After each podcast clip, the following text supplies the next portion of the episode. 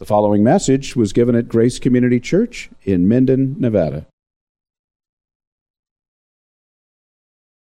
All right, we'll go ahead and turn uh, over to First Corinthians chapter fourteen. First Corinthians chapter fourteen, and we get to an interesting passage tonight. So let me just read, starting in, at verse twenty-six, which we covered last week. Paul says, uh, literally just, what then? New American Standard. What is the outcome then, brethren? When you assemble, gather together, each one has a psalm, has a teaching, has a revelation, has a tongue, has an interpretation. Let all things be done for edification.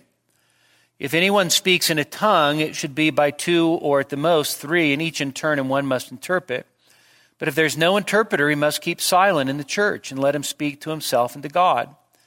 Let two or three prophets speak, and let the others pass judgment. But if a revelation is made to another who is seated, the first one must keep silent, for you can all prophesy one by one, so that all may learn and all may be exhorted. And the spirits of prophets are subject to prophets. For God is not a God of confusion, but of peace. As in all the churches of the saints, the women are to keep silent in the churches, for they are not permitted to speak, but are subject themselves, just as the law also says. If they desire to learn anything, let them ask their own husbands at home, for it's improper, literally shameful, disgraceful, for a woman to speak in church. Was it from you that the word of God first went forth, or has it come only to you only? If anyone thinks he's a prophet or spiritual, let him recognize that the things which I write to you are the Lord's commands. But if anyone does not recognize this, he is not recognized. Therefore, my brethren, desire earnestly to prophesy, and do not forbid to speak in tongues, but all things must be done properly, decently, and in an orderly manner. So, we come tonight to um, uh, the close of this chapter, and of course this chapter is uh, just a, one of those fascinating ones because it deals with these exotic things like tongues and prophecy. And uh, what we're going to do is as we finish the chapter, then we'll loop back around and we'll pick up the subjects of of tongues and prophecy, because we really didn't talk, as as we said, as we went through the exposition, about the nature of b- both of those gifts and whether those gifts continue. So we will we'll get to that, Lord willing, maybe next week. But tonight we come to a passage that is incredibly challenging, and it's in challenge. It's challenging for a number of reasons. We'll talk about why. Um, but first, just by way of reminder, so last week we saw guidelines for when the church gathers, right? And of course, we, we made a big deal about the fact that the church needs to assemble in order to be the assembly, right? And so Paul says there's individual contributions that people bring, uh, gifts that they bring, um, uh, abilities that they bring that actually are for the edification of the body. And then Paul gives this, this general principle, and that is, let all things be done for edification. Now, you have to remember that this is this is a direct uh, correction to the Corinthians, who would gather together and things would be rather chaotic, and people would uh, we would just we would say something like they just were showboats, right? They're just putting on display their own gifts for the sake of of bringing attention to themselves. And Paul says everything needs to be done for edification. The body gathers for the purpose of edification. One's contribution should be for the purpose of edification. And so edification, of course, happens, and this has been Paul's point all along, when instruction, intelligible instruction, occurs. Paul then gives rules for tongues and prophecy. Tongues in verses twenty-seven and twenty-eight. Um, in all likelihood, these rules, right, uh, two, three at the most, must be interpreted, everybody in turn. Uh, one, he's trying to curb the chaos, right? Two, he's trying to prevent the gift of tongues from monopolizing the service, all right? Um, and then prophecy, and then he, he says, you know, two or three prophets, they're to take turns, but if some if one of the prophets is seated and uh, as it were, a fresh revelation comes. The one who's presently prophesying is to be seated while the other one gets stands up and gives uh, the message from the Lord. And then Paul makes this, this really interesting comment. He says, the spirits of the prophets are subject to the prophets. Okay? Now that, that, that means at, at least this, that it's not the gift that controls the prophet, it's the prophet who's to control the gift. Okay? The spirits of the prophets are subject to the prophets. In other words, no prophet could make the claim that, um, you know, you need to sit down because I have a, a revelation right now, and the guy says, uh, well, I can't sit down, I'm on a roll or something, right? And so the whole idea is, is that the one who has the gift is also indwelt by the Spirit, and the fruit of the Spirit is self-control. All right. Now, there could be um, another implication, and that is that the spirits of the prophets actually are subject to the to the prophets as as, as a group. All right. In other words, um, they were sort of um, self. Um, Uh, regulating among themselves, all right? And so when Paul then gives that final admonition there, then we notice uh, verse thirty-three, for God is not a God of confusion, but of peace, okay? And so here's the principle. Here's why it's not just chaos. Here's why you don't have people talking over each other. Here's why you take turns. Here's why intelligibility is important, uh, is because God is not a God of, it's a, it's a great word in, in the Greek text, and the idea is not just uh, confusion, but you could probably even push it to have the idea of anarchy. God's not a God of anarchy. He's not a God of chaos. He's not a God of confusion to where everybody is doing their own thing, but he's the God of peace. And of course, for Paul, remember, as, as a Jewish person, when Paul says the, the Greek term eirene, he has in mind the Hebrew concept of what? Of shalom. And shalom is, is the idea of the way things ought to be. All right, that's shalom, the way things ought to be. And so God is a God of peace, and, and what's reflected in shalom? What's reflected in that peace? Well, order. Okay? The opposite of chaos, the opposite of anarchy is, of course, order. And so peace should mark our services. Peace and um, that which leads to uh, edification, driven by love. This is the The, the shalom, the wholeness of which Paul is talking about, and that's what should mark our services. I quoted this text or this quote from Tom Schreiner last week, but it's very, very good. He says, life in the Spirit is not chaotic and disorderly. Okay? Now, of course, you wouldn't necessarily gather that from looking around today, right? He says, vibrancy and order are not enemies, but friends.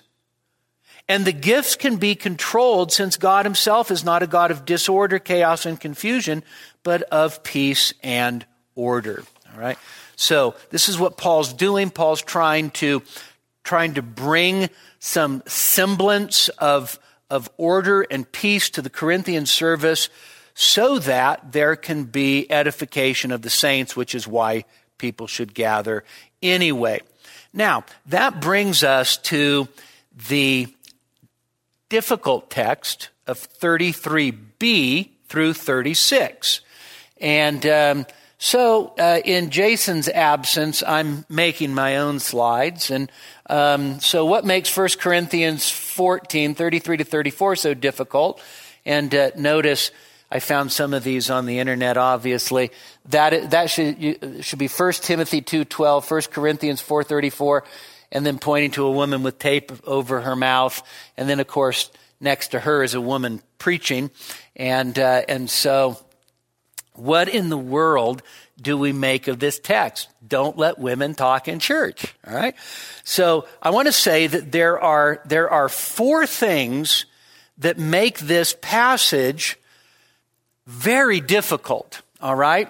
So go ahead and put the first one up, Nathan. So I I, I want you to get a sort of a, a feel and an appreciation for why this text is so hard. So first is actually where is the where is the end of the passage? Where is the beginning of the passage? All right. So if you look on the left, New American Standard, for God is not a God of confusion, but of peace, comma, as in all the churches of the saints. Period.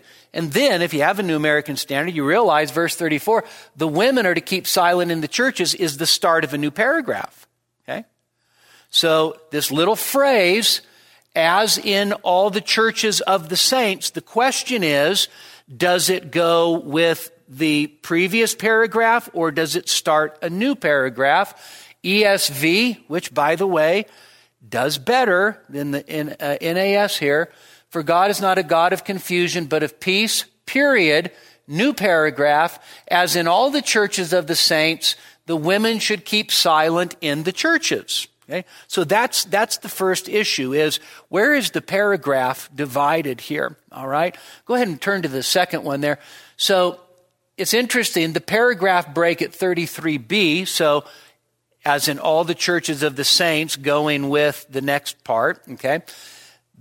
The the two Greek texts, the, the critical texts, uh, United Bible Society five and Nestle-Aland twenty-eight has the break as the E S V does. E S V, N I V. N I V, better than the New American Standard at this point. Then the paragraph break at thirty-four, the textus receptus, which is what the King James comes from. Westcott and Hort's text also puts the paragraph break there. And then, of course, the King James following the textus receptus, New King James, New American Standard. So so this this does make it a little uh, challenging to know exactly uh, where the paragraph uh, ends, where it begins. Now, it's not absolutely uh, critical in order to uh, determine the overall meaning, but it is an important part of the of the passage. The second thing that makes this difficult are what we could identify as textual variants. Now, you guys know textual variants, right? We've talked about them enough over the years. It's where there are differences in the texts. What's interesting here is that in this passage, there are no variants, but there is what is called a transposition. That is, verses thirty-three and thirty-four are not always in the same place. Okay. Now I'm going to take a, just a, a, a couple minutes on this because this is important.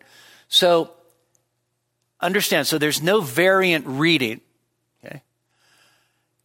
You have one, the text as it as it reads to us.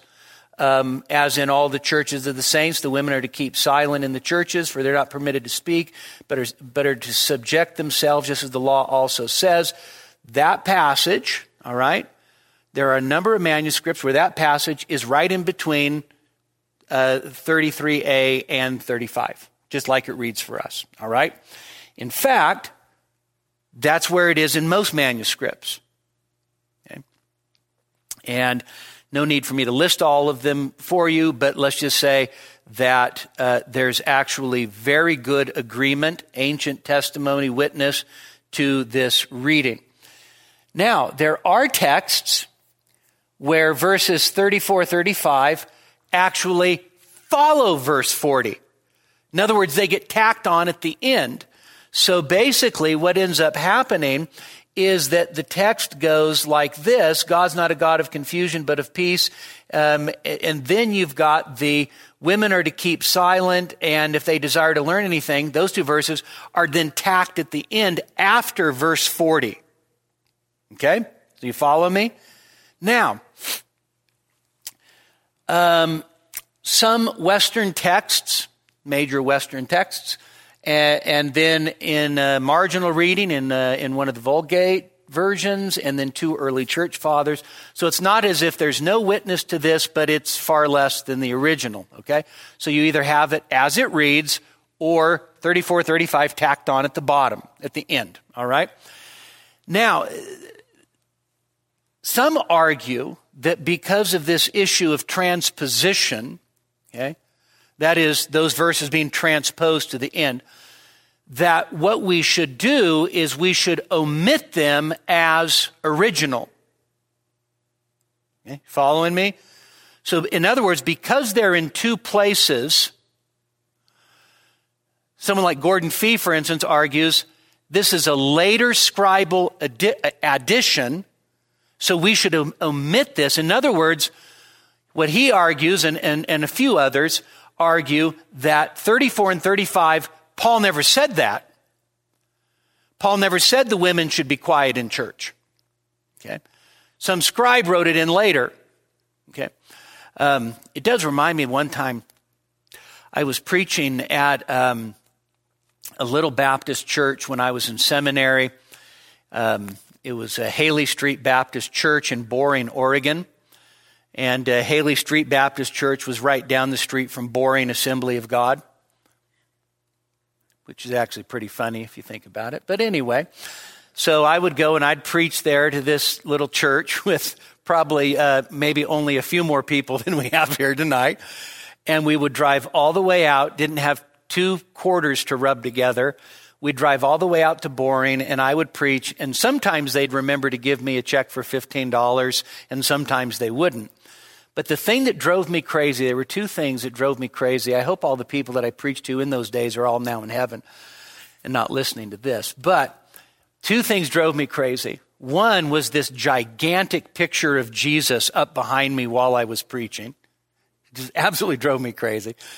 And the other was, then the deacon board ran the church, all right?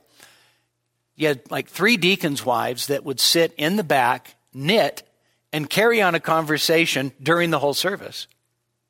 Okay? All right, so I, I so badly wanted to take this text, right? But it was it was absolutely, absolutely disruptive, all right? So Fee and other people just say, well, you know, Paul never even said that. You know, a scribe put it in later. So guess how many texts actually omit thirty-four and thirty-five? None. Nada, zilch, zippo, none. In other words, there's no evidence whatsoever that there's any manuscript where thirty-four and thirty-five were not in the text. Okay? So to argue that somehow this is not original is not uh, is not persuasive at all. So then, of course, the big question becomes what? The big question becomes, then how does thirty-four and thirty-five get stuck at the end in certain manuscripts? That ends up being the question, right? And the fact is, is that you never know with any kind of absolute certainty. But one thing that we know is that when the, the, the text is transmitted, they don't have Xerox machines, right? Textual transmission up to the time of Gutenberg is always by hand, okay? It is manual, literally manual, with the hand, transmission. And what do we see in literally thousands of manuscripts and fragments? We see marginal notes, marginal readings. So Dan Wallace actually thinks that um, the reason why this gets tacked on at the end in the Western text tradition is because it's very possible that even in Paul's original letter to the Corinthians, he himself is the one that put it in the margin. And over time, what ends up happening is as that gets copied over and over, it's very likely that, it, it, that a scribe may not know exactly where it went. So where's the safest place to put it? Well, probably at the end before the start of a new, they didn't have chapters, but the start of a new unit on the resurrection, all right? Regardless of how it gets to the end, the fact is, is that the best readings are exactly as we have it, all right? So that's a second thing that makes it a little difficult. But in my estimation, it's this third problem that is the most difficult, okay? So if you go ahead and put on the next slide, Nathan. To me, this is what makes the text more difficult than anything else. So notice the reading on the left. That's the text as we have it, all right? I should have highlighted in red, but just notice verse thirty-four, the women should keep silent in the churches. Next line, for they're not permitted to speak, should be in submission. If they desire to learn anything, let them ask their husband at home. It's shameful for a woman to speak in church. Okay. Now, look at what Paul had said in First Corinthians eleven. Every man who prays or prophesies with his head covered, dis, head covered dishonors his head. But every, in, uh, E S V says every wife, could be just woman. Every woman who prays or prophesies with her head uncovered dishonors her head, since it is the same as if her head were shaven. Then down in verse thirteen, judge for yourselves, is it proper for a woman to pray to God with her head uncovered? So what seems to be assumed in First Corinthians eleven? Women prayed in the assembly and also prophesied, okay? Which by anybody's definition requires talking in church. Okay? So to me, this is, this is one of the most difficult parts of First Corinthians fourteen. What exactly is Paul talking about, right? So here's, um, some people have tried to argue, for instance, that what Paul's talking about is what's happening in homes, uh, not what's happening in the assembly, okay? So you have Christians that are gathering in homes and women pray and prophesy in those meetings. Well, you, you know, the fundamental problem with that is that the early church met in homes. It, it would probably be almost impossible to distinguish between a home meeting and what would constitute assembling together as a church, okay? So that probably doesn't um, uh, fly. Um, others have suggested that what Paul has in mind here in, in First Corinthians eleven has nothing to do with the assembly of the body, and that seems like a stretch to me too. And the reason is, is because starting in chapter ten, Paul has done what? Paul has talked about what happens when the church gathers. Chapter ten, he's dealing with the Lord's Supper and fellowship, koinonia. Chapter eleven, he deals with men and women's roles. Very, I think, apparently in the church regarding head coverings, authority, submission, and that stuff. And then he goes right back to the Lord's Supper again. And then he goes to gifts, twelve, thirteen, fourteen. So I think to try to make eleven, two to sixteen, something other than what happens in church is really a very, very difficult stretch. And so, uh, remember, we haven't defined prophecy yet, but just, just notice in eleven, Paul assumes women praying and prophesying. In fourteen, he requires their silence, okay? Now, some who don't have as high of a view of the Bible as we do would just say, yeah, Paul, Paul actually contradicted himself, okay? Um, what he says in eleven, he says for whatever reason, but then he turns around and says women should actually be quiet after all. And of course, that's not, that's not an option for us, all right? So, so let, let that um, tension between those two passages kind of sink in, because that's important. Here, here's, here's what you can't do. You can't ignore one for the sake of the other, okay? In other words, you can't ignore chapter fourteen because you think women should preach and you're going to prove it from chapter eleven. And you can't say, you can't ignore chapter eleven because you don't think women should talk in church.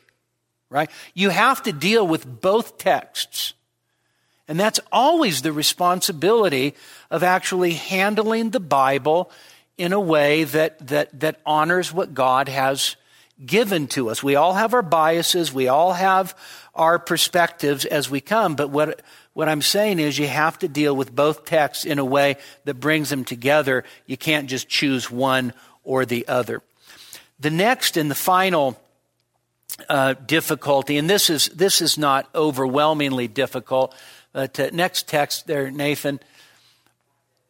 Oh, it is? Okay. Oh, yeah, that's right. I didn't make a slide for this one. There's one more thing that makes it a little difficult. Paul throws this line in, just as the law says. You see it right there? Just as the law says. Well, um, you see any Old Testament cross-references? Where does the law say that women should be silent in the church? Right? So that's that we'll get to that. But that is that is another challenge. That is another difficulty. All right. Now, let me just tell you quickly before we jump into this. I think that there are two clues in the context that help us. And I'm just going to point them out to you, and then we'll we'll we'll revisit these. Verse twenty-nine. Let two or three prophets speak, and let the others pass judgment.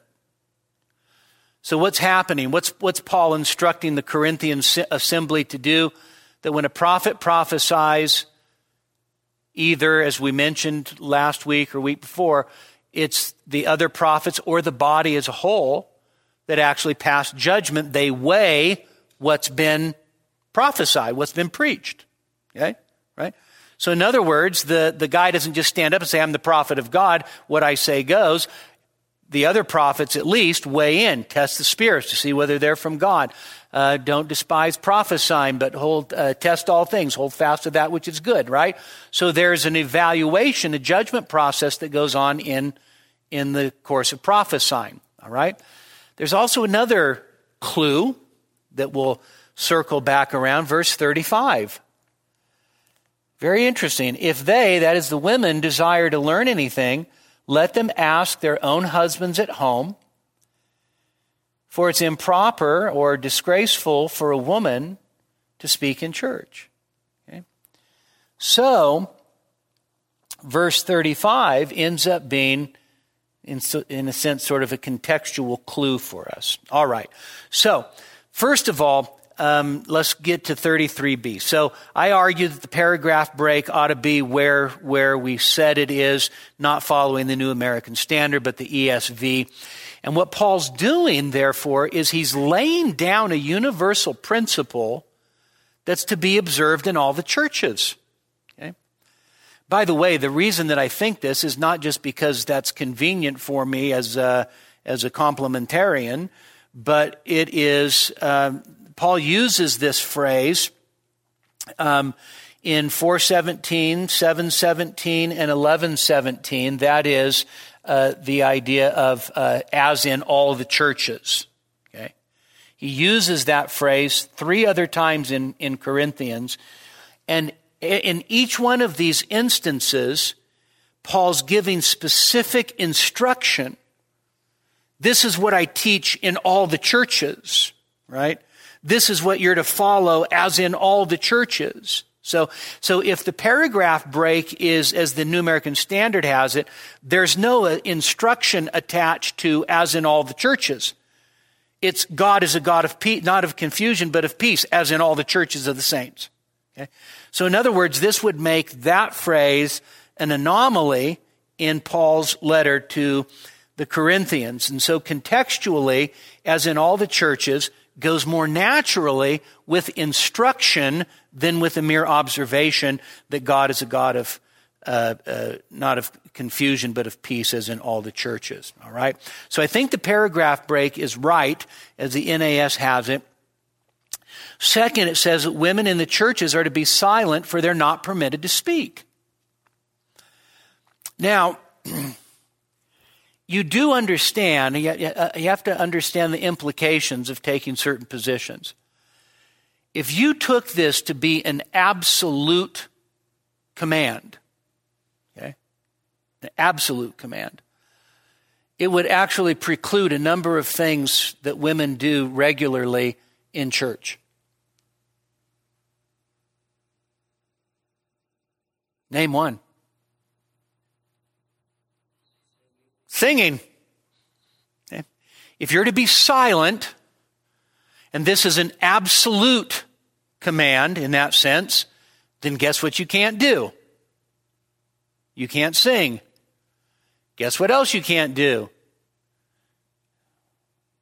You can't fellowship with anybody, right? So, so you got to be really careful the way that you see this, this command. If you, uh, by the way, th- this is going to shock some people. Not all of God's commands are absolute commands. Okay? They are conditioned. Okay. Um. There are absolute commands, okay? Don't murder, okay? But even that has qualifications to it, right? If I kill somebody in self-defense, have I broken the command? And the answer is no, because there are certain qualifications to the command, right? So you can't see this in an absolute way. Otherwise, women would be preclu- precluded from singing, from praying, from uh, from even fellowshipping. And so whatever Paul means, right, really helpful is the next phrase, but let them be in submission. So here ends up being really sort of an important piece of the puzzle. Whatever, whatever the Corinthian women were doing verbally, it was also a demonstration of lack of submission.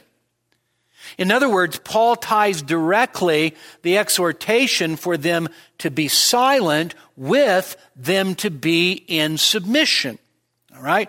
Now, Paul has already dealt with this, by the way, in the very chapter where he talks about women praying and prophesying, back in chapter eleven. So notice in, in First Corinthians eleven, verse three, Paul says, I want you to understand that Christ is the head of every man, and the man is the head of a woman, and God is the head of Christ. Every man who has something on his head while praying or prophesying disgraces his head, who of course is Christ, but every woman who has her head uncovered while praying or prophesying disgraces her head, which would be her husband, for she is one and the same as the woman whose head is shaved. For if a woman does not cover her head, let her also cut her hair off. That may be hyperbole. But if it is disgraceful for a woman to have her hair cut off or her head shaved, let her cover her head. For a man ought not to cover, have his head covered, since he's the image and glory of God. But the woman is the glory of man. For man does not originate from woman, but woman from man. And so you know the, the rest of the passage. And so Paul, what does Paul do in First Corinthians eleven? He actually establishes the idea of what we would call male headship. He establishes male headship in First Corinthians chapter eleven, and the wife, since she is not the head, okay, okay, the husband is the head, the wife is to be in submission. Okay. By the way, this is, this is not um, uh, widely accepted, you understand, but this is straightforward Bible. The husband is the head, the wife is in submission. And so back in First Corinthians fourteen, Paul says a woman is to be silent, not permitted to speak, but she's to be in submission, right? So whatever silent, not speak is, it is in sync with, it harmonizes with the idea of her being in submission. And then Paul says, just as the law says. Now, it's this that's, that is uh, interesting to me, because um, some commentators think that what Paul's talking about is uh, was like Roman law. Okay? Um, I don't know. I find it very hard to read Paul and think that when he says, for the, for the law says, that what he's talking about is Roman law. Okay? Um Other people point to maybe um, Galatians, or uh, Genesis three sixteen. Her desire will be for her husband, but he will rule over her. Okay, Um, probably not um, the whole picture. Uh, some people think that this is um, a Corinthian slogan like we've had before, but actually as a Corinthian slogan, it makes no sense here whatsoever because the Corinthians are obviously doing the opposite, right? They're not in compliance with whatever law Paul's talking about, so it's hard to find uh, uh, any warrant for this to be a Corinthian slogan. So I think that... Um, so how might we figure out what Paul's talking about? For as the law says. One, you could look at parallel passages and see if there's anything in those parallel passages that may have reference that you could identify as what the law says. Okay? Now for Paul, what the law says is going to be what? Probably just what the Old Testament says, right? Okay? Not just specifically the Pentateuch, but the Old Testament. He's already said that the law, uh, and then quotes Isaiah twenty-eight earlier in this chapter. So are there parallel passages? And the answer is there's two. The first is First Corinthians chapter eleven. So just flip back there for a quick second.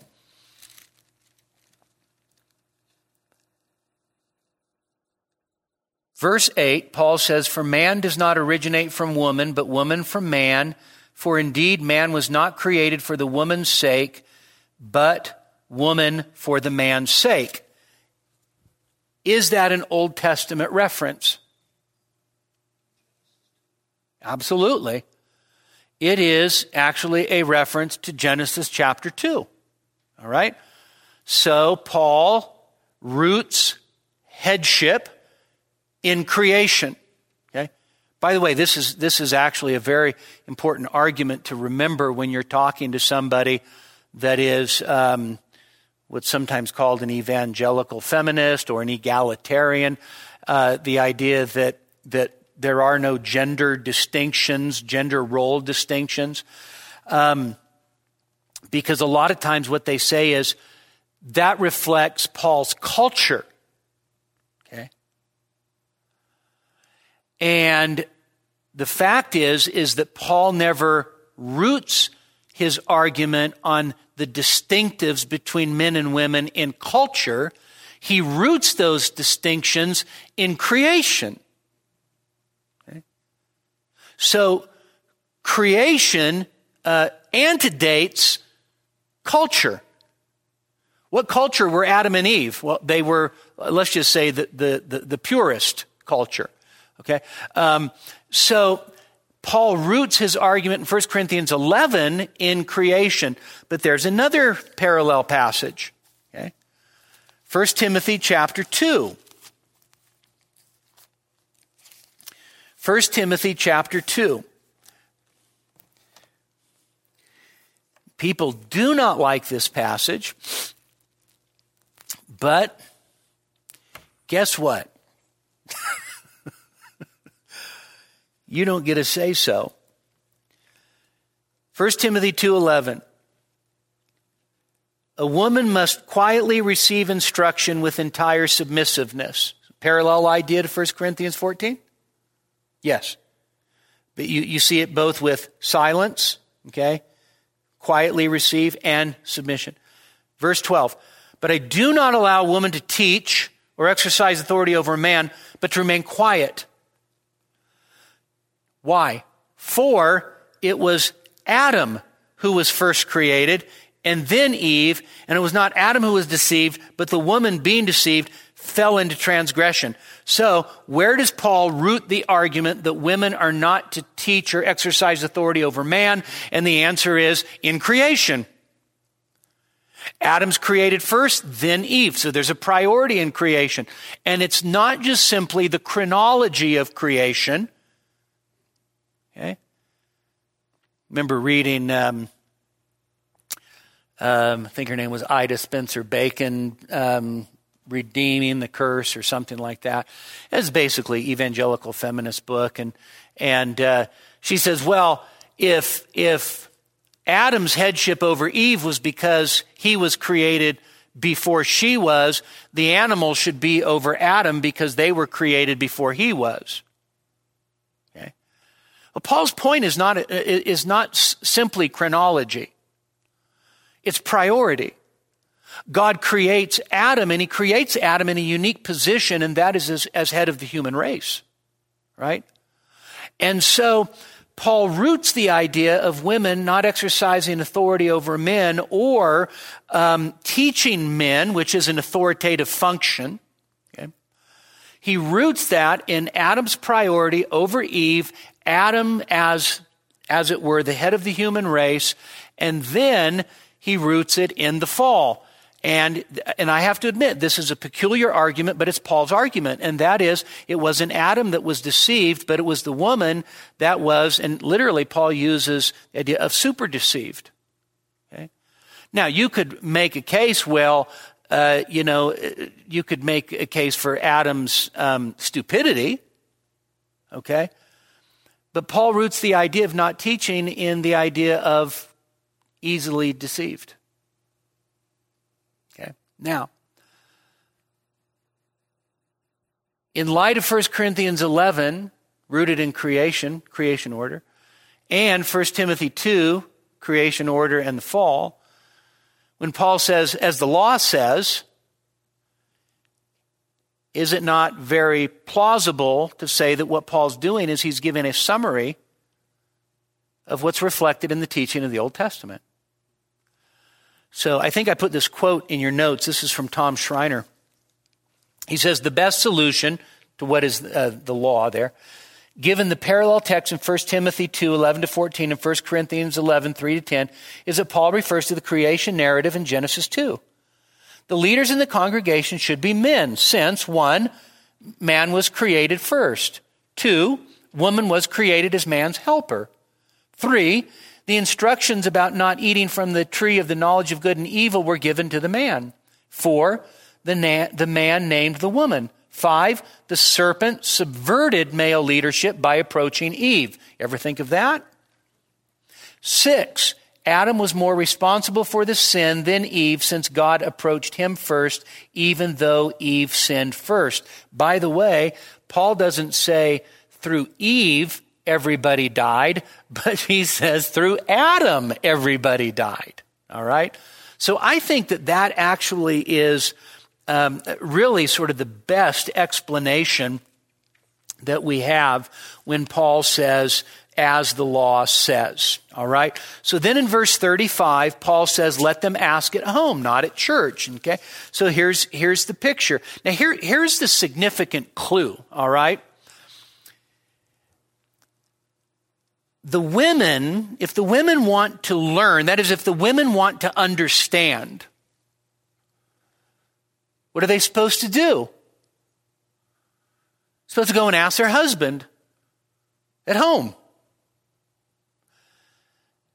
Does this perhaps give us an insight into the way that the services could have been disrupted?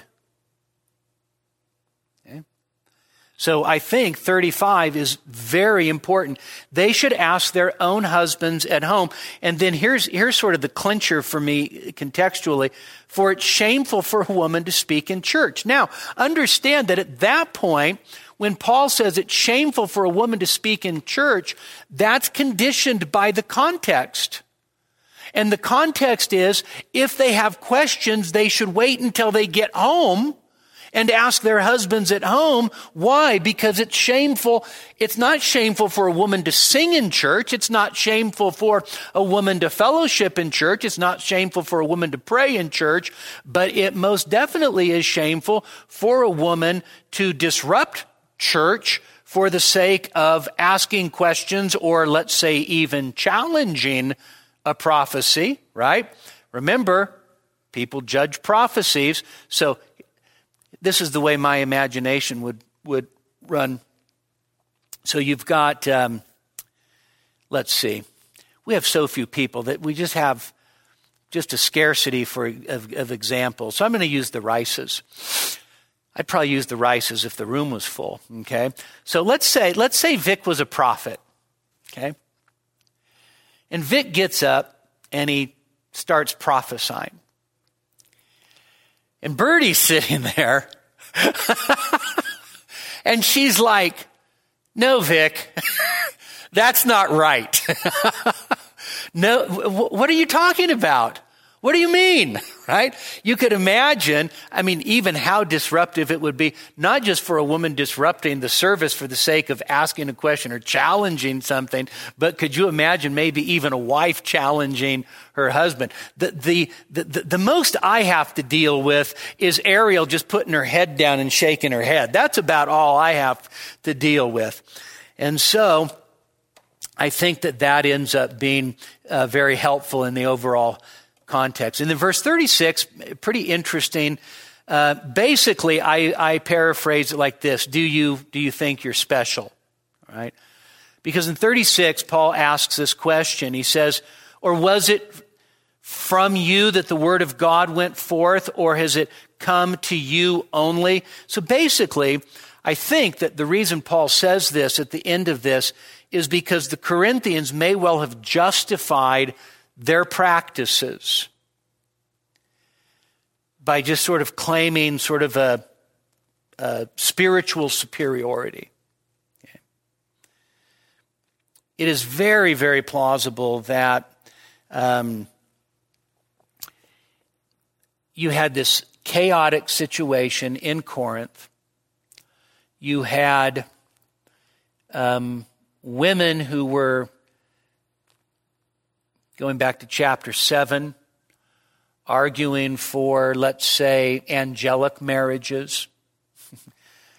I don't mean by that like seraphic or, uh, you know, like the cherubim, but angelic in the sense of we're like the angels, uh, claiming to have the gift of tongues, which is, was maybe even the language of angels.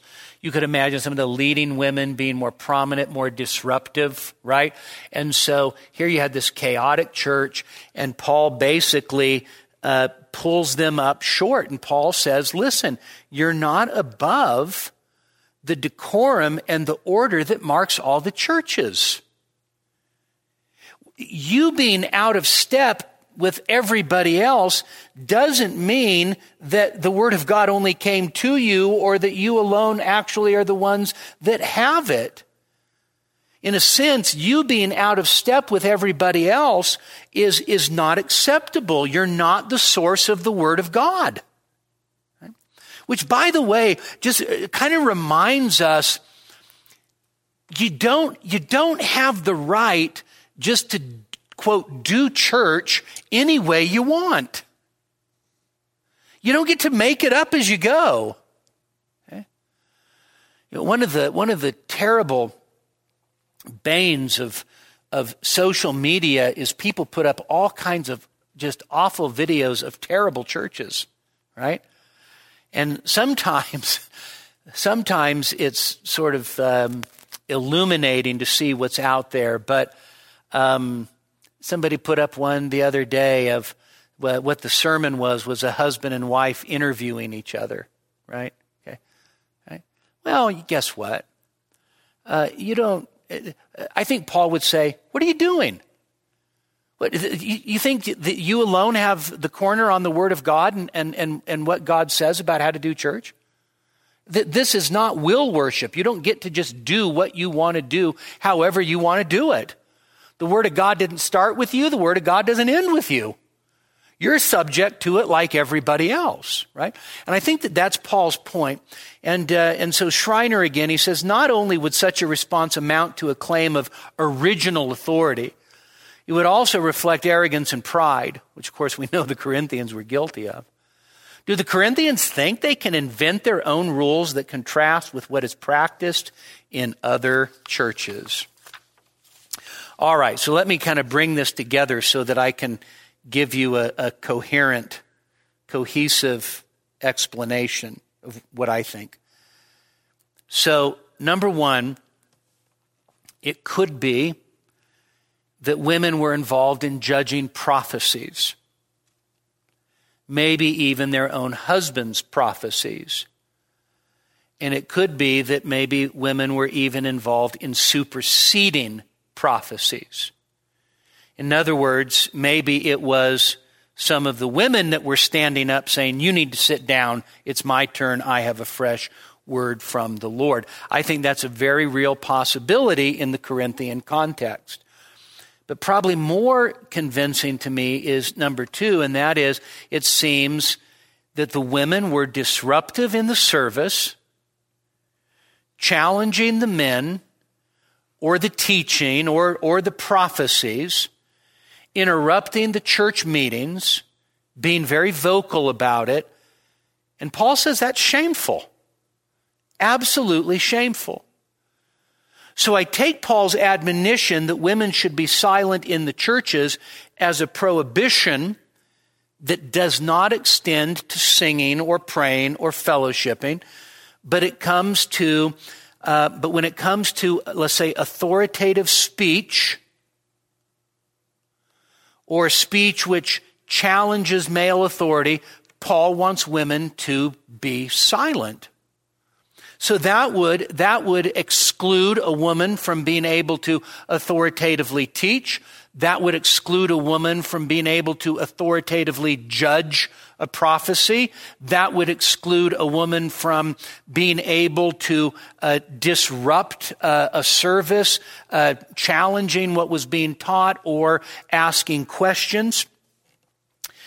Number four, women should conduct themselves in church in a way that is befitting to, uh, to submissive conduct, showing honor to their husbands and to the teaching of the Word of God.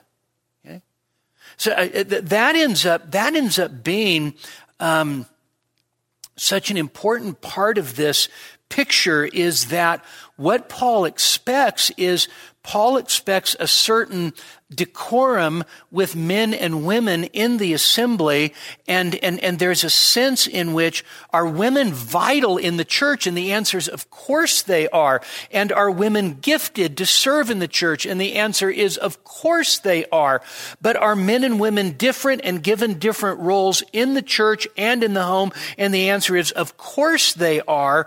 And Paul actually is, is pretty firm when it looks like those standards of gender Gender role distinctions are being violated. And so this conduct of women in the church should be a reflection of the creation order. By the way, it should also be a reflection of Christ and the church, which of course, in a sense, the creation order is a reflection of Christ and the church. But women should conduct themselves in a way in which the authority and submission structures are, uh, are honored, both at home and in the church. Okay? Those authority submission structures are for the good of the church, not to squash women. The, the authority and submission structure is necessary for the peace and the order of the church. And by the way, the same thing goes with the home. Right?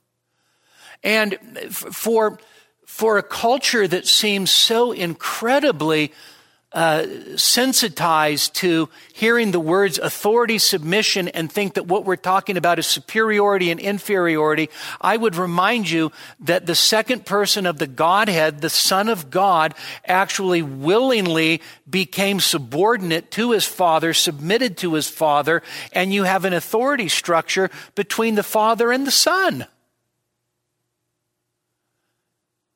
Guess what? The Father's always the sender. The Son is always the sent one. The, fa- the Son always says, I've come to do your will. The Father never says, Son, I came to do your will. Okay? So for people that, that have an incredible hang-up over the issue of authority and submission, you've got to realize that there is a, there is a beautiful picture of authority and submission with the Father and the Son. And there's nothing demeaning about being in submission. We are all in submission in one way or another. And God's the one that gets to establish those structures. And so I would see the admonition for women to be silent in churches, to learn at home, to be in submission, to be in in in uh, in a context of them disrupting the service, challenging the service, uh, uh, judging prophecies and things of that nature. And, and in a real sense, Paul says, when you're doing that, You're you're exercising an authority that you don't have. Okay? All right. Well, I don't really have time, I don't think, to do thirty-seven to forty. So uh, we'll pick that up next week. It's sort of a recap anyway. And, um, and so then we'll get to uh, the big questions that everybody's thinking about. What are tongues? What's prophecy? Do they still continue today? Any questions before... Uh, before I pray? I feel safe asking, are there any questions with a group this small, and especially the absence of particular people that aren't present with us? All right, well, let's pray. Father, thank you for your word. And uh, Father, we pray that that in a culture where uh, where your word is is mocked, ridiculed, and marginalized when it comes to men and women, we pray, Father, that you would give us just the courage to be faithful and to hold fast to what your word says. And we pray, Father, that you would indeed uh, bless us for it. Thank you for your word. We pray, Father, even tonight, that you would encourage our hearts with it through Jesus Christ our Lord. Amen. We hope that you were edified by this message. For additional sermons, as well as information on giving to the ministry of Grace Community Church, please visit us online at grace nevada dot com. That's grace nevada dot com.